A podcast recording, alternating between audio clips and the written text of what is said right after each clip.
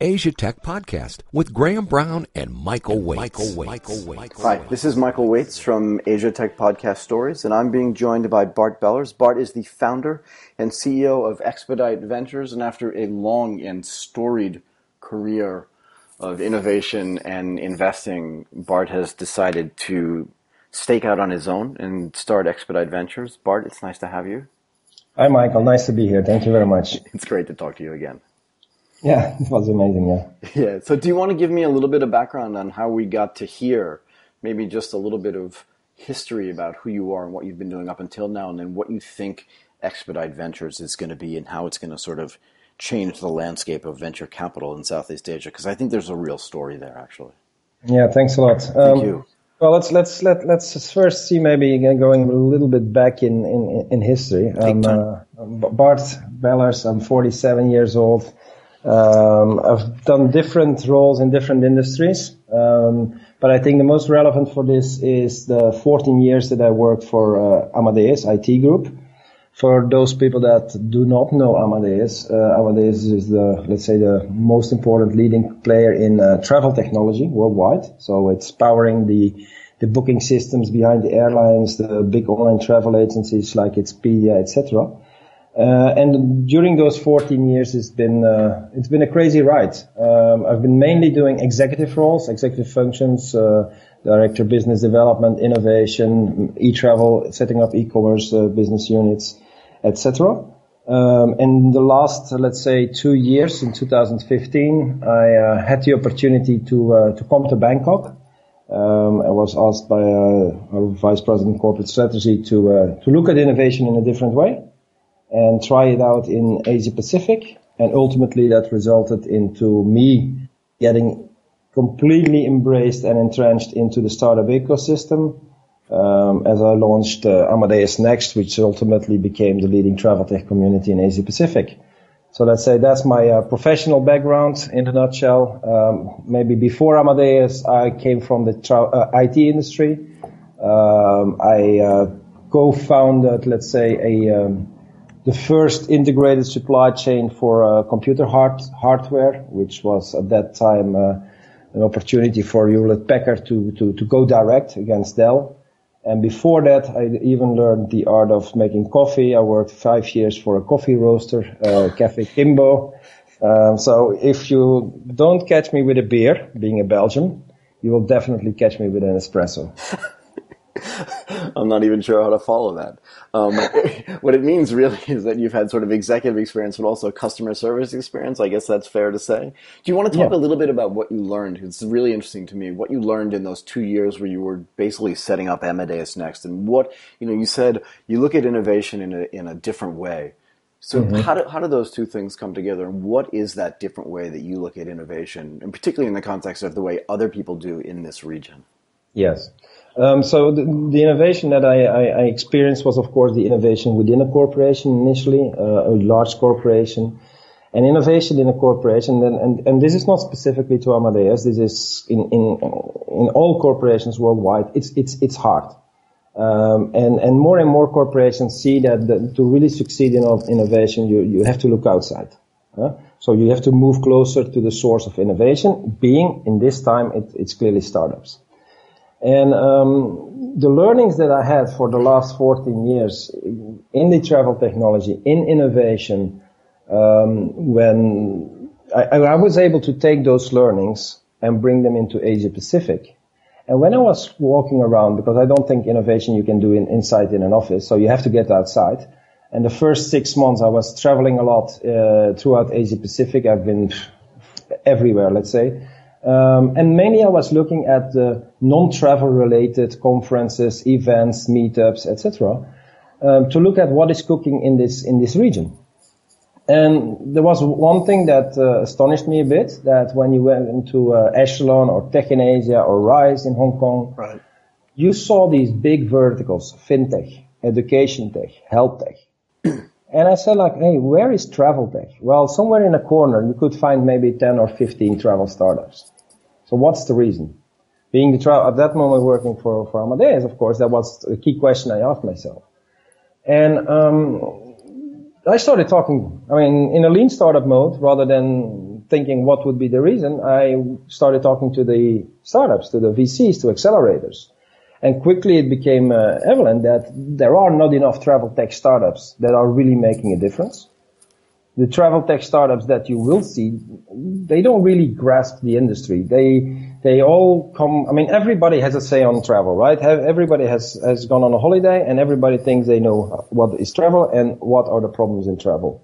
So suddenly, if you have such a problem and you're a startup, you're an entrepreneur, you have a passion, what you do, oh, I'm going to solve this problem for the world. Well, great. Maybe you find problem solution fit because there will definitely be people that have had that same problem.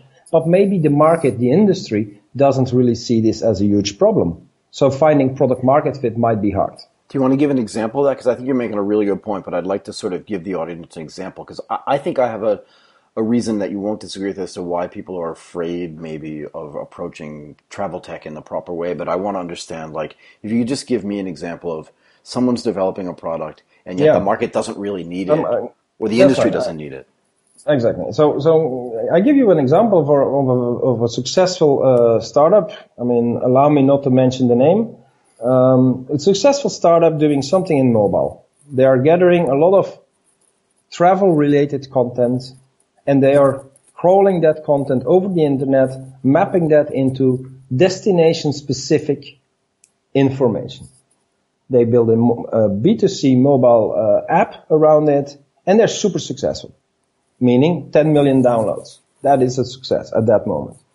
Successful in downloads, but not necessarily successfully making money. Right, that's what I was going to ask. Like, how do exactly. they monetize? How do they monetize that? Exactly. So they did try different business models, but there was not really money to be made through B2C at that stage.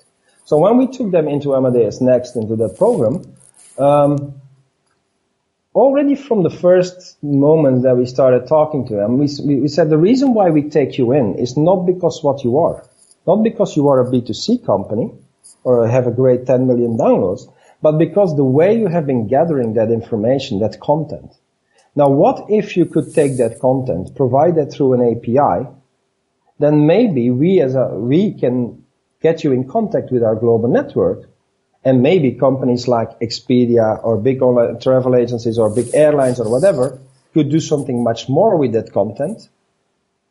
And they said, yeah, yeah, but we want to be a B2C company. We are a B2C company. so eight months later, right, uh, I remember the phone very, very well. Uh, I'm talking to the CEO and he is like a little bit embarrassed saying, listen, Bart, we should have listened to you. What do you mean? What do you mean? Well, yeah, Bart, you know, remember that discussion we had eight months ago when you said be moving to B2B, etc. Yeah, yeah, yeah. Well, two weeks ago we kind of pivoted and we tried it.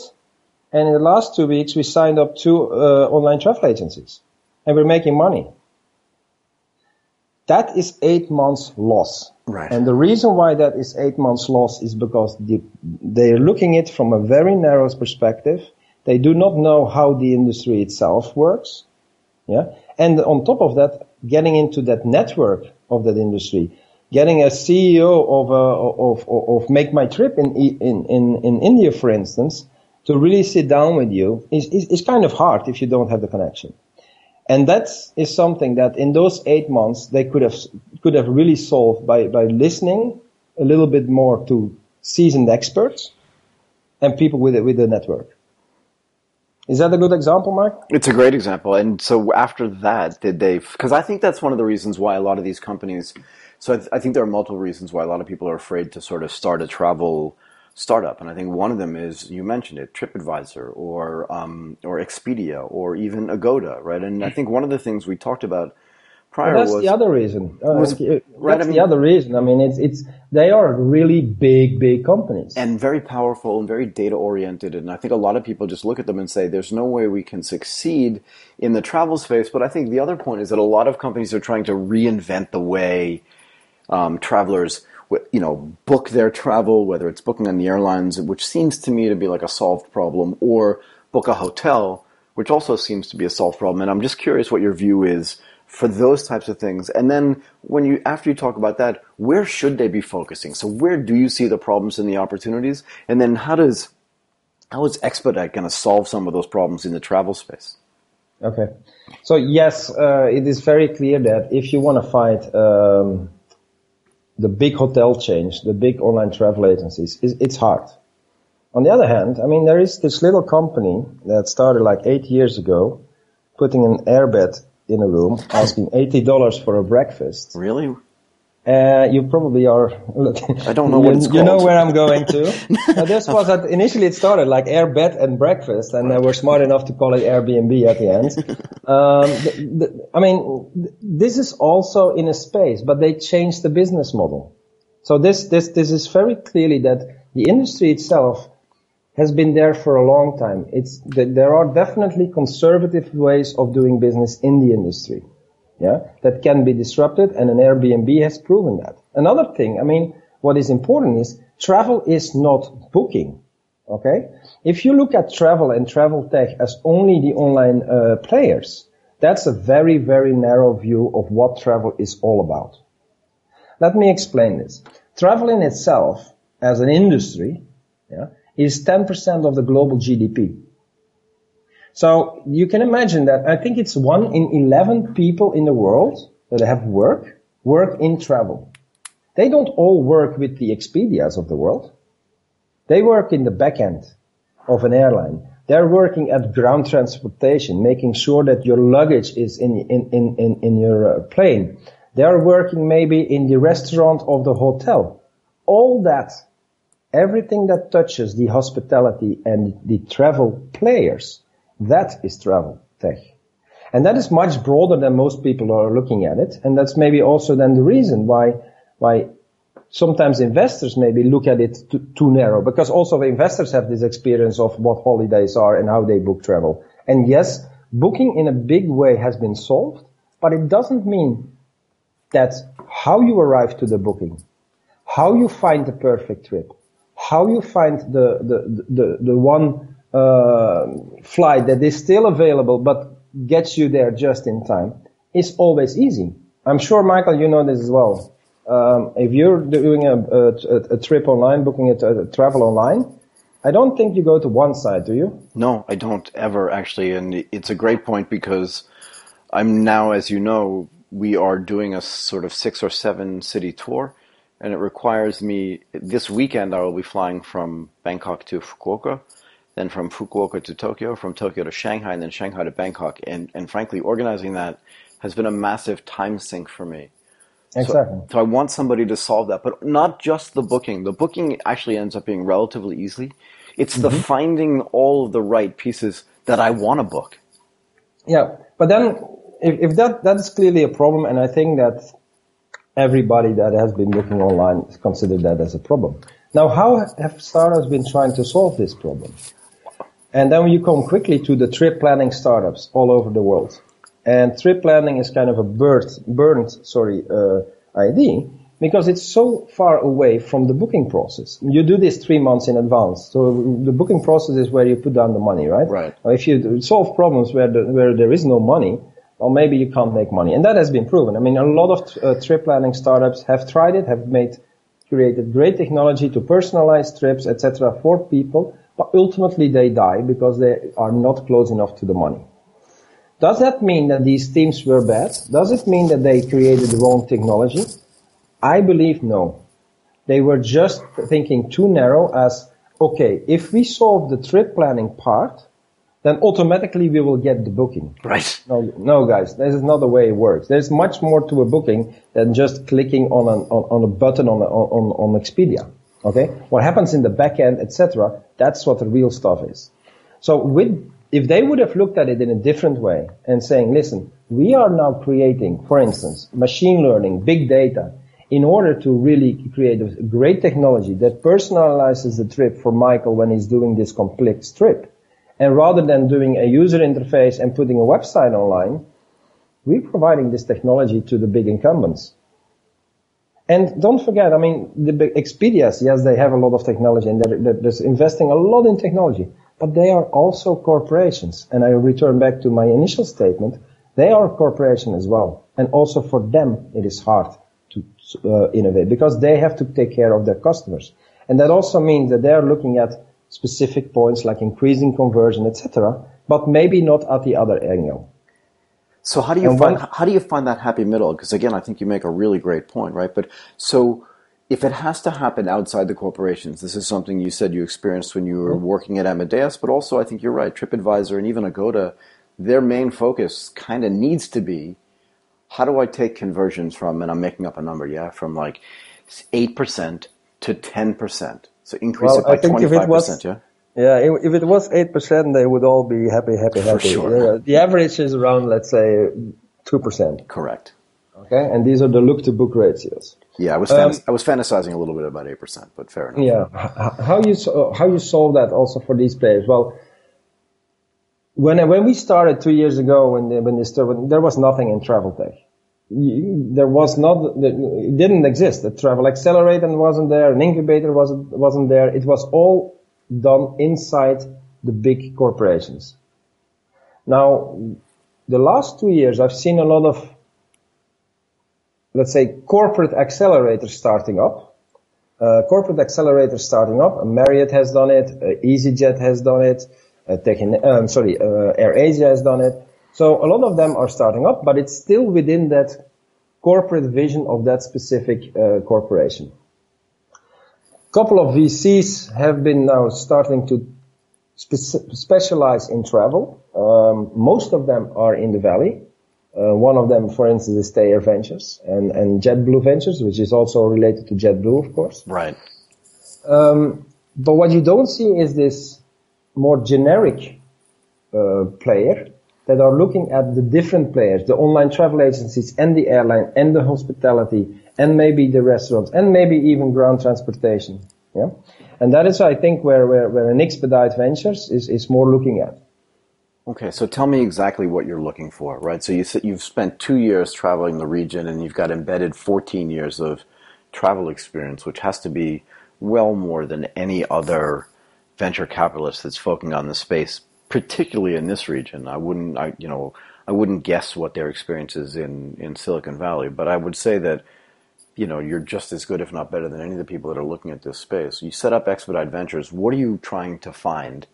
Mm-hmm. And what are you expecting to find? And once you find it, are you going to ex, ex, I mean, it's it's in the name, right? But how do you how are you going to accelerate them?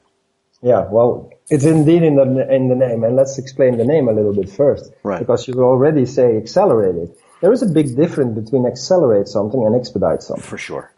Accelerate is focused on the speed, make it faster, and that's exa- exactly what an accelerator does. Okay, they take a startup in into their program and through mentorship and advising, they can accelerate, make it faster so that the startup, yeah, learns quicker. That's, that's one thing. But does it mean that they, uh, they deliver quicker at the end? Are they actually being successful in the end? That's not the case. Not right. always the case. And, and, and we know that a lot of uh, accelerators have already stopped because they don't see that they actually can make a difference for the, for the startups. Apart from, of course, the, the guys like a Y Combinator and, and others. But that's rare, right? It's, it's very rare. It's very rare. Then on the other hand, I mean, if you talk about expedite, expedite is succeed faster, so deliver at the end faster. So that it's more focused at the end than at the speed itself. And that's why I chose uh, Xpdite Ventures as, as, as, a brand. Now, how, your question was also, what do you see based on your experience um, what is ongoing and what is coming up. Right. And of course, I mean, let's not deny the existing technology uh, that that that that is changing the world at the moment, right? And but that is a base. We're, we're looking at big data companies. We're looking at artificial intelligence, art, uh, augmented reality, blockchain is of course, and IoT. Now, all these things, if you look at it like this, then you could question yourself: How is that related to, to for instance, booking? Well, maybe you can use this to personalize travel. Maybe you can uh, use AR to enhance the customer experience. Maybe you can uh, use uh, artificial intelligence to do some multimodal trips where you just say, listen, at 11 o'clock I exit my house and I want to be in two days in Berlin. Tell me everything what I need to do. Take a taxi, uh, go to the airport, exit it, have the transfer and everything booked in one. Okay. Um, blockchain. I mean, then we're touching the uh, uh, technology, but how do you go going to use blockchain in in um, in travel? Well, of course, travel is all about passports, about security.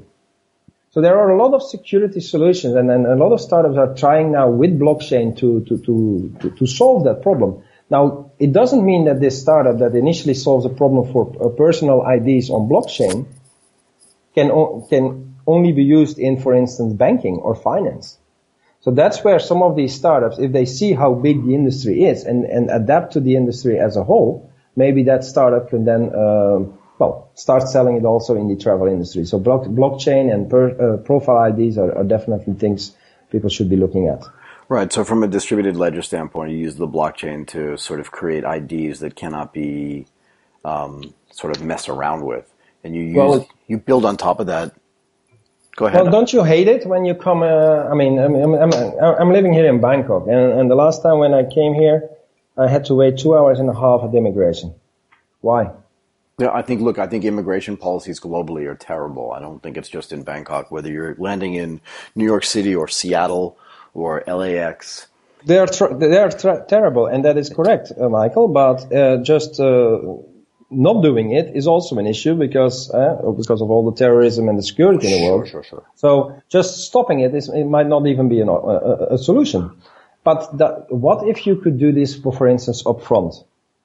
What if you could have your um, iris scan scanned, your fingerprint done, and up front you do the whole immigration process. So it's a full pre-check.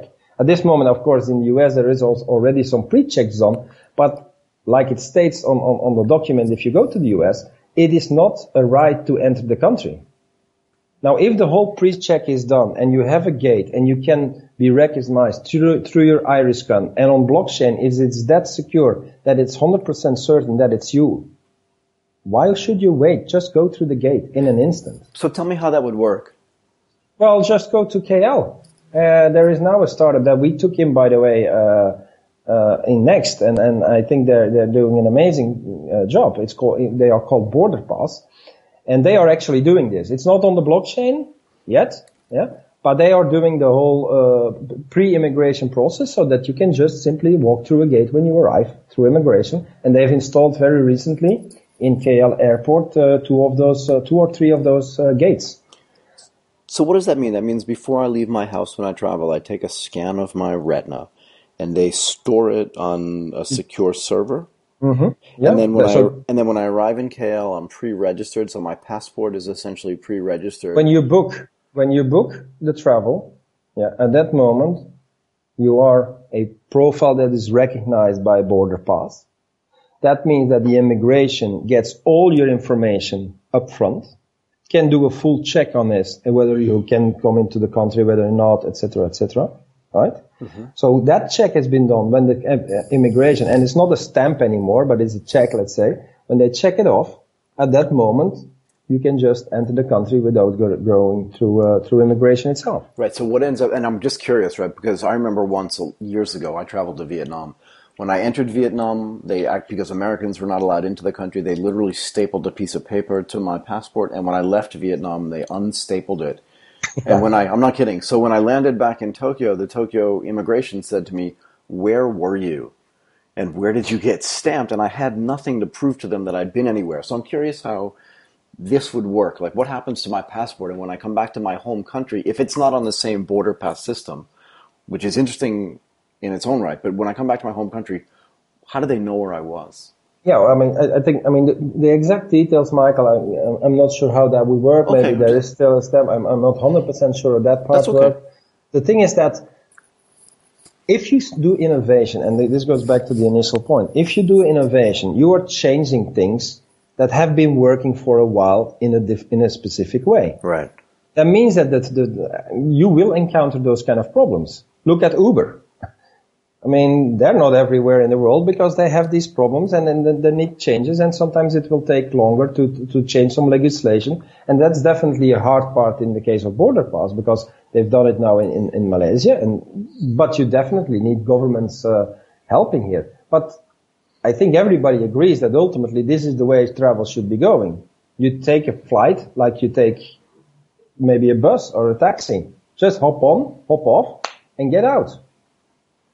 Yeah, I mean, to me, this so This to me is the Aman resorts of travel in the sense that you sit down at dinner at the Aman resort. They never ask you to sign a piece of paper at kind of the end of your trip. You just sort of pay for everything and everybody trusts everybody. And that's really the distributed trust, which you're, you're suggesting in, in the larger case, you know, goes onto the blockchain, which I have no problem with whatsoever.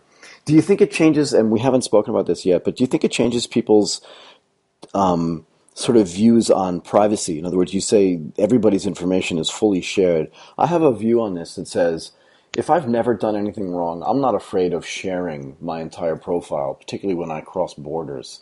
And I mm-hmm. think I think younger people are actually way more comfortable with that than older people. This whole concept of privacy is kind of a relatively new idea. But mm-hmm. like if I could make my travel easier, and I'll see this, right, because I should be going to Malaysia in November. But I'd love to be able to, like you said, get off a plane. The same way I get out of an Uber now, I don't pay anything. I just kind of get out and I walk away and everybody's happy. But I think mm. travel should be the same way. But I want to back, I want to back up because for me, here's what I want to have happen. And this is like, like I said, it's hitting home for me today because I'm in the process of booking a very complicated trip. I really mm-hmm. want to go like this. And, and I, I do want an interface actually that's nice, but I do want the back end to be very sophisticated. And I want you to sort of walk me through how this should or would work from a startup perspective. Right. So I say, I want to leave on Saturday and get to Fukuoka. I don't really care what time. I want to check in. I want to get from Fukuoka airport to a hotel.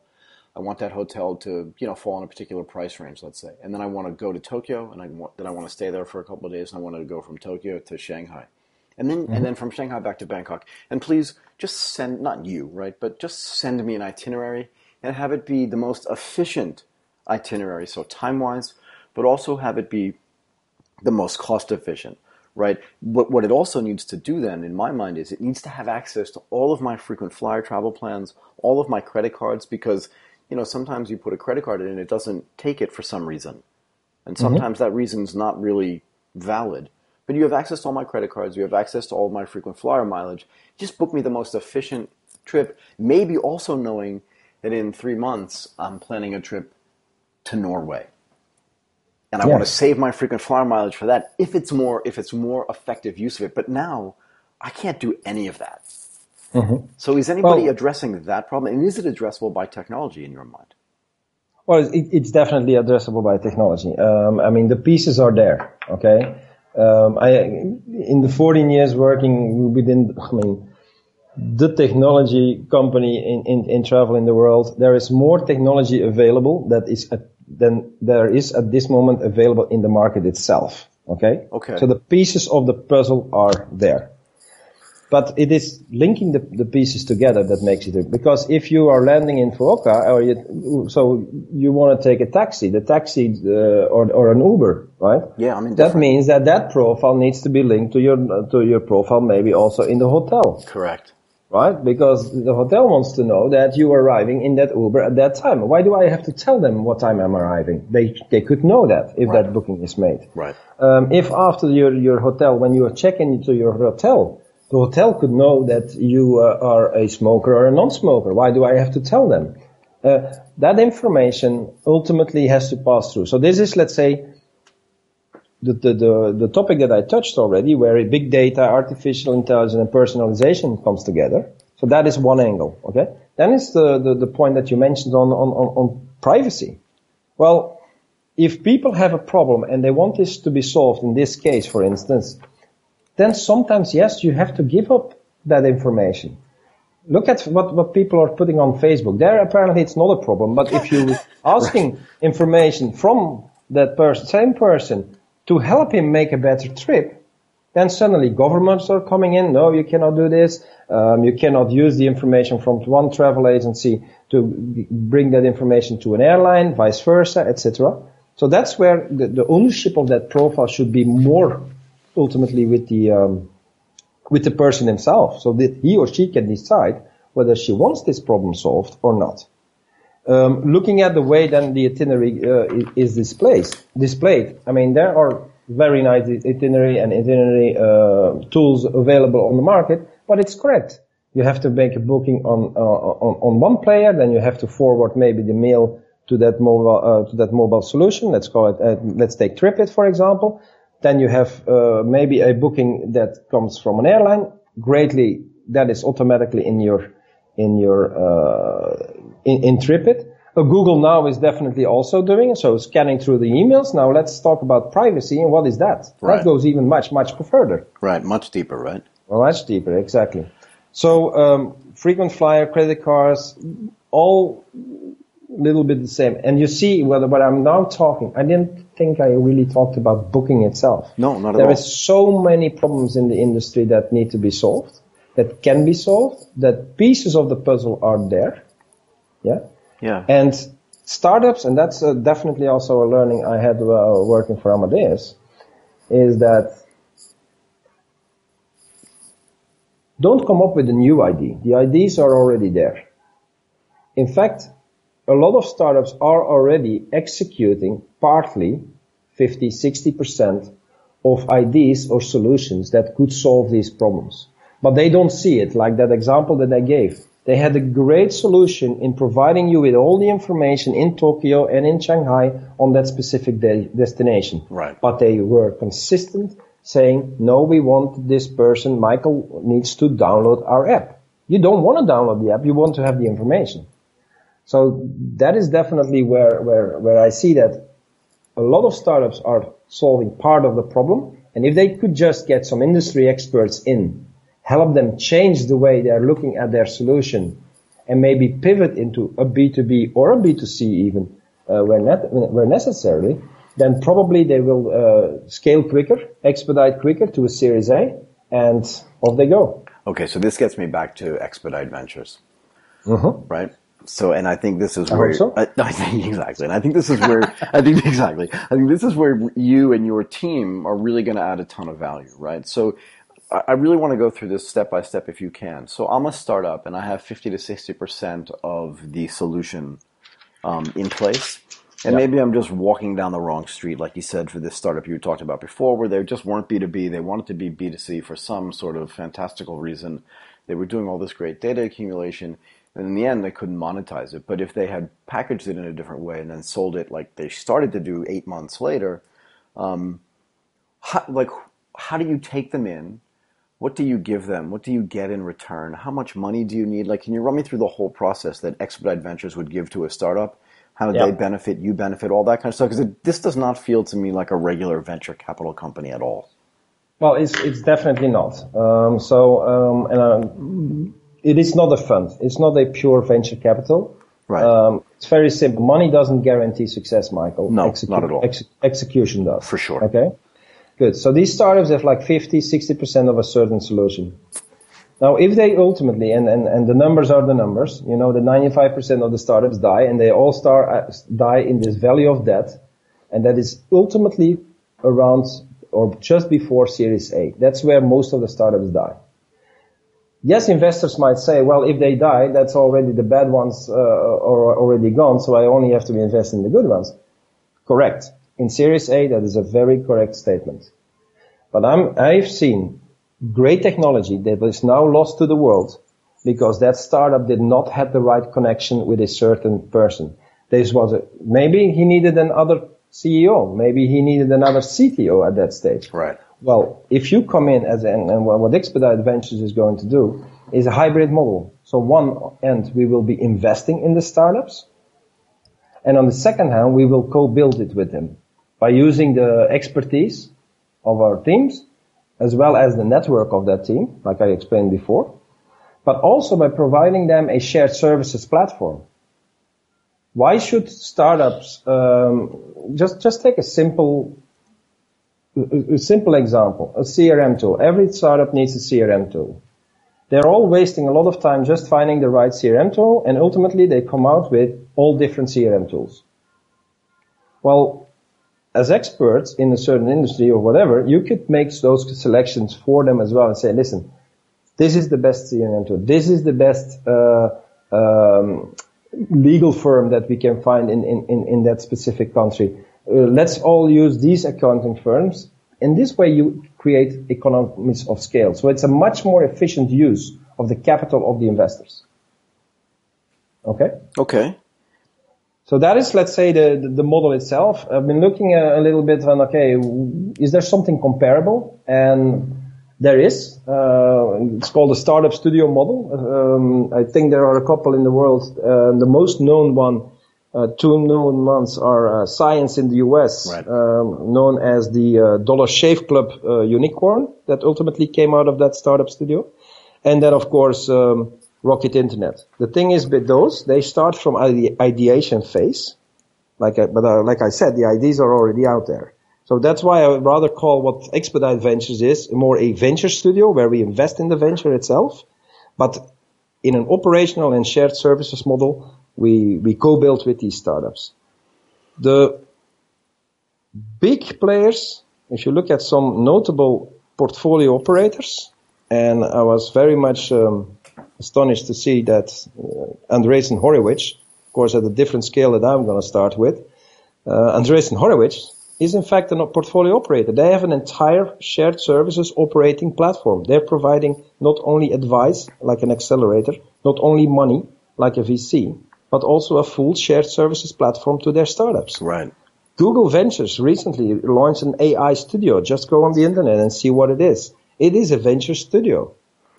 First round capital, FF Venture Capital in New York, same thing. And the thing is that they've been looking at, there is not enough data at the moment available for such a model. Right. But it is clear that these are in the top quartile of, of, of, of the return on investment. Right. So Andreessen Horowitz is actually a really good example. It's one of the sort of foundational firms in Silicon Valley. They do maintain, like you said, because they have a shared services model. They do have a gigantic number of staff, though, that are affiliated with that model. So how do you handle it from as because Xpdite Ventures itself, in a way, is a, is kind of a startup in the sense that it's like you said, it's not starting at the same scale that Andreessen Horowitz started. Although to be fair, they didn't start at the same scale at which they're operating now either. But their oh, but Andreessen had one. I mean, Andreessen and Ben had, had, had, of course, one uh, big advantage which I don't know. They had already millions from previous ventures. Well, sure, they had, uh, they had Marc Andreessen and they had Ben Horowitz, so that's very different. But but again, you know, and and remember they were reviled and still are not loved in the in the Silicon Valley community because they do operate at, at a scale that's different than everybody else, and they also invest at valuations that are different as well. Mm-hmm. But like, so how do you how does Xpdite Ventures itself? How do you implement that model from the get go? How do you staff it up? In, in other yeah. words, right? So how does that work? That's a good. That, that's a good question. How do you staff it up on, uh, uh, from the start? Well, uh, the start itself of course, you cannot um, start and then immediately say, okay, let's uh, let's start with 20 people. No. That's why we also will initially not start with uh, targeting 20, 30 startups. So initially, the uh, Xpdite Ventures will look at investments in the next two to three years into 10 startups. That that's the first thing. Got it. Secondly, um, don't forget it's the startups ultimately that need to be successful. So the staffing also happens a lot in those startups. It is just what initially Xpdite Ventures is going to do is also taking existing waste away that is already available in a startup. Like I said, it can be recruiting, it can be uh, accounting or legal, so more basic uh, operating services. The thing is that in order to do that in the beginning, you don't need to really have a staff of five, six, seven people. What do you need? You, well, you need a good, a couple of good exter, external partners that help you. But because you do this on an economy of scale, you do it much more efficiently. You make a good choice because you are an expert uh, with, with, with the team. You have expertise in this. You make the choices and then explain with the startups together. Say, yes, guys, okay, so what is your legal? Okay, this is the one here. We have a deal now with this legal firm, yeah, that all the startups of Xpdite Ventures will get X number of credits to be used in legal services. Hmm. If that startup would go to that same legal firm, he would not get it. On their own, right? Because there's no concept of them getting um, economies of scale from just one and, company. The idea is if they have an agreement with you, that your startups will then get the economy exactly. of scale benefit. And um, at this moment, I have been. I mean, uh, because uh, I'm just at the, we're just a month and a and a half, let's say, down the road. Um, a lot has happened. So the initial uh, fund that I'm uh, raising is 10, 15 million. Yeah, mm-hmm. two and a half has been secured. A um, couple of partners are already on board. Um, like for instance, an Amazon is already uh, interested to provide extra uh, services to Xpdite Ventures. Um, some industry players are providing extra APIs, preferred partnerships. So that's a platform that this startup in its own will not get access to. And that's where the real value. If you want uh, money, don't come to Xpdite Ventures. Well, if you want only money, right? Exactly. Yeah, I mean, in my mind, and I've said this to you directly before, and I'll say it um, when I'm being recorded, and that is, money to me is a commodity.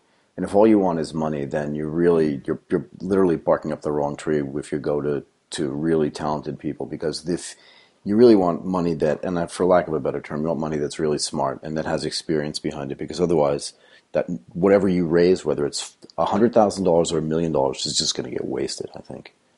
Exactly, and there is enough money in the world, so if you only want money, you will find it or not, and if you don't find it, then probably you are not good enough. Yeah, fair enough. But you also want to have But we can make you better, and that's what Xpdite Ventures. We will, can make you better. It might be that your your your technical platform is correct, but you don't have the right access to a certain industry player or whatever. We can make that better. So by the time you're really going for the money, Series A, yeah, you are not anymore an MVP that is proven with a couple of customers, but you're actually a business. Right, you're actually a And that's business. exactly what, exactly, and that's what, what Series A is looking for. Right. So for, again, for my money, Series A is just something to fund growth. It's not you're not you're no longer experimenting, and that's more of a seed stage and an angel investing stage. And then, yeah, okay, but that's then the problem. Eh? In, in Yeah. seed stage, what do you have? There is not really an enabler. In the super, super early stage, you have the enablers, the incubation and acceleration. Right. So But then in that stage of, of early stage, you have the, the, the seed capital and yeah, like, uh, like 500. I mean, I, I admire what they've been doing and they're doing a, a good job. But that is looking at many, many, many startups making a lot of small bet, bets, sorry, and one or two unicorns will pay the loss. Yeah, I mean, if you even look at their expected return profile, it's not it's not that stellar, and I think that that's um, again, I think it's aspirational. We can talk for hours, I think, about whether their investment model is going to work and whether it's going to outperform other investment models. My feeling on this, the short answer for me is no. Purely on the numbers, I mean, they are proving, let's say, they are proving yes, Michael, but that's purely on the numbers. But that, the thing is, that is, the problem with that is you need a lot of money to invest small bets on many, many startups. That's why they call 500. They have, I think now 1500 startups invested. Yeah, And I, yeah. I definitely, it is, it is definitely a good model. I, I, I strongly believe it. I've seen the numbers. Yeah. Yeah, I've seen the numbers, But as well, it doesn't necessarily expedite innovation. It doesn't necessarily solve all the problems. You will have, still have, and 95% of those startups will die.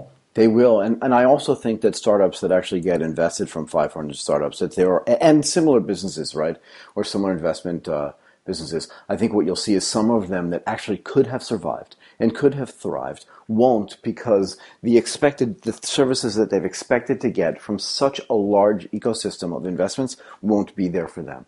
And in that sense, it seems to me that something like Xpdite is a better location for them. And I guess the, the other question is, and, again, that's my opinion, right? And we can argue mm-hmm. back and forth about the statistics mm-hmm. that 500 publishes. I think I've probably seen the same numbers that mm-hmm. you have. Um, but I believe that there are jewels and gems inside of that, those investments that just get ignored.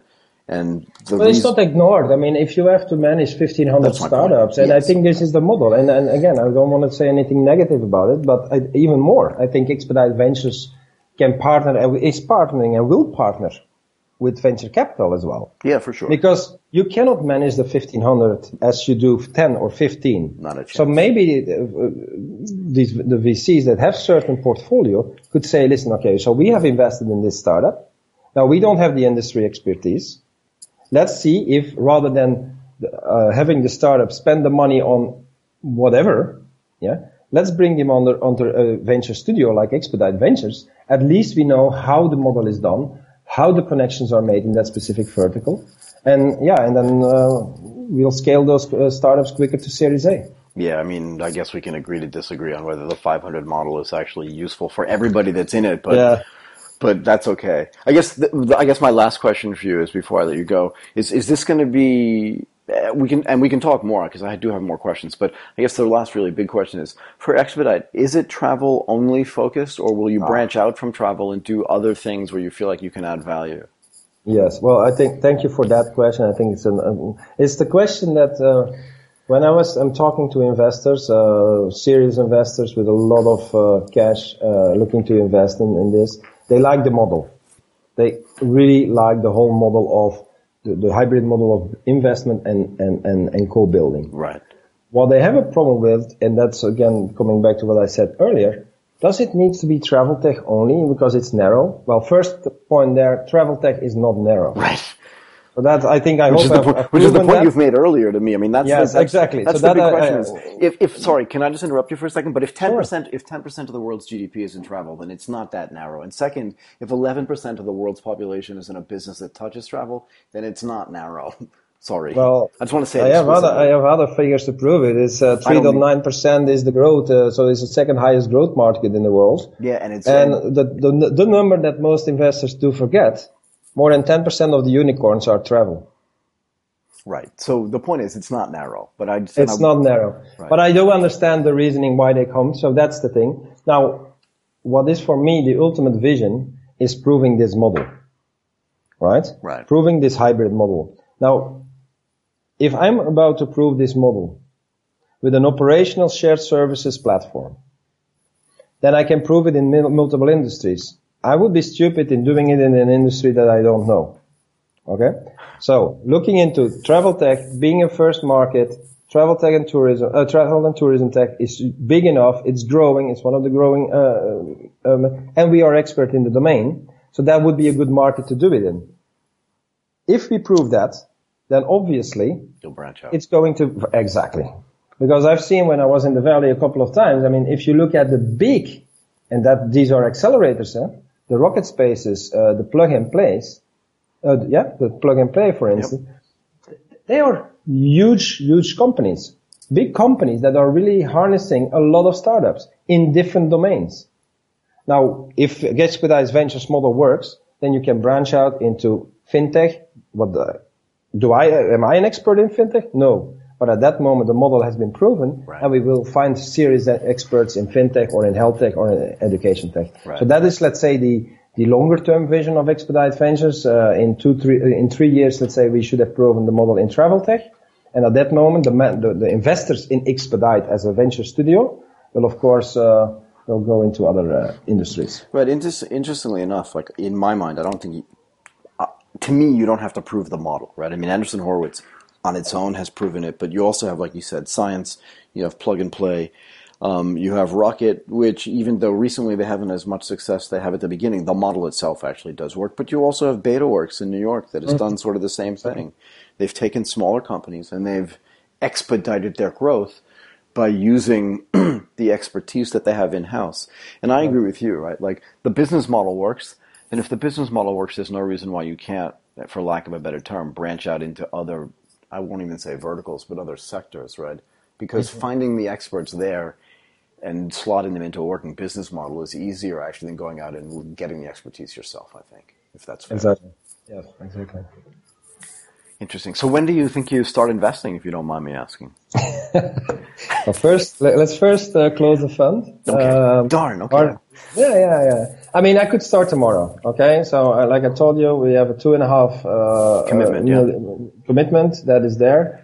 Um, but in my specific case, I'm also looking at making the opportunity good enough to give the total runway of three years. Right. Okay. Right. And in order to do that, the 10 to 15 million is the is the number I'm looking for. Um, why the three years? Because I've not only took the risk of leaving a very executive position at, at, at a great company, but I'm also looking at doing it in Asia. Because again, I mean, travel, the entire industry growth of travel is, is in Asia, so why not do it here then? That's the best place. Now that also would mean relocation of the family, etc. So the the family, uh, we we discussed it uh, multiple times, and, and and that is one of the things that we need to do. But of course, we will first do this when the uh, opportunity is big enough. So the idea, to to really answer your question, um, we're looking at it like a startup. The first two months was the initial uh, end of August was like, okay, where are we? I've seen enormous uh, traction at the moment, more than I expected. Um, talking with a lot of players, a lot of uh, partners, also Thai government, uh, definitely. So the extension is there. Uh, the whole point is now by the end of October, November that we will close enough to start. So let's say by the end of the year we should start investing. Perfect. And can I ask you one more question? And Oh. it, get, it gets back to this, um, you know, is travel too tight an opportunity and not wide enough, and not, we disagree on that. I mean, you and I agree on that. We disagree with some of the people that you've spoken to, but I agree with you. It's not because it is so large. But also, what's your view on building something regional versus building it first in because you're in Asia, right? In one country where you you can build. Let's just talk about it in very specific okay. terms. Should I build a country? Should I build a company? If I'm committed to Thailand, should I build that company in Thailand first, and then once and once I own it, then blow it out to the rest of the region, or should I get some traction in Thailand and then should I go into Malaysia, Indonesia, you know, Singapore, mm. the Philippines? Like, what's your view on that? Yeah, uh, well, I uh, recently had that uh, discussion also with the NIA in Thailand, so the National Innovation Agency, part right. of the Ministry of Science and Technology, because I'm talking with them as well. So one of the things that specifically Thailand, this is one of the problems that, that, that maybe Thai startups have. They're looking too much into solving Thai's problems that is definitely something that needs to change. And do you start somewhere? Yes. In one country? Probably yes. But you should be solving problems more on an international, global, regional level rather than only country, country specific. That is, that is for sure. The government here in Thailand has definitely acknowledges that and is looking at, uh, at, at, at subsidizing, providing grants to really uh, doing education, evangelizing, etc to really look at these Thai startups in this in, in this case, yeah, and help them look beyond the borders. Now, the discussion I had, and, and we agreed on this with uh, with NIA, was that by just educating people, they will not necessarily change.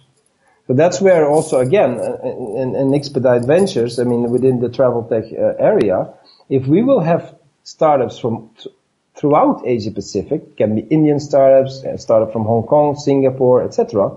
They will be working together. And if you can then fertilize that with the Thai startups that are doing something in travel, they will not only be taught how to look externally or in, in, in, into another country, but they will be working together with uh, uh, international uh, teams. So that will, of course, again, uh, expedite and speed up the, the way that Thai startups in this case will be looking more on an international level. Got it. Okay, look, that was really informative for me. Again, just coming back and touching base on all these topics with you, I really want to thank you. So I want to thank Bart Bellers, the founder and the CEO of Xpdite Ventures. You have a completely different business model, innovative business model on top of, you know, it's not just venture capital, it's venture building and I'll be curious to continue to follow how this goes. So I really appreciate you taking the time to do this. Thank you very much. You've been listening to Asia Tech Podcast. Find out more at www.asiatechpodcast.com.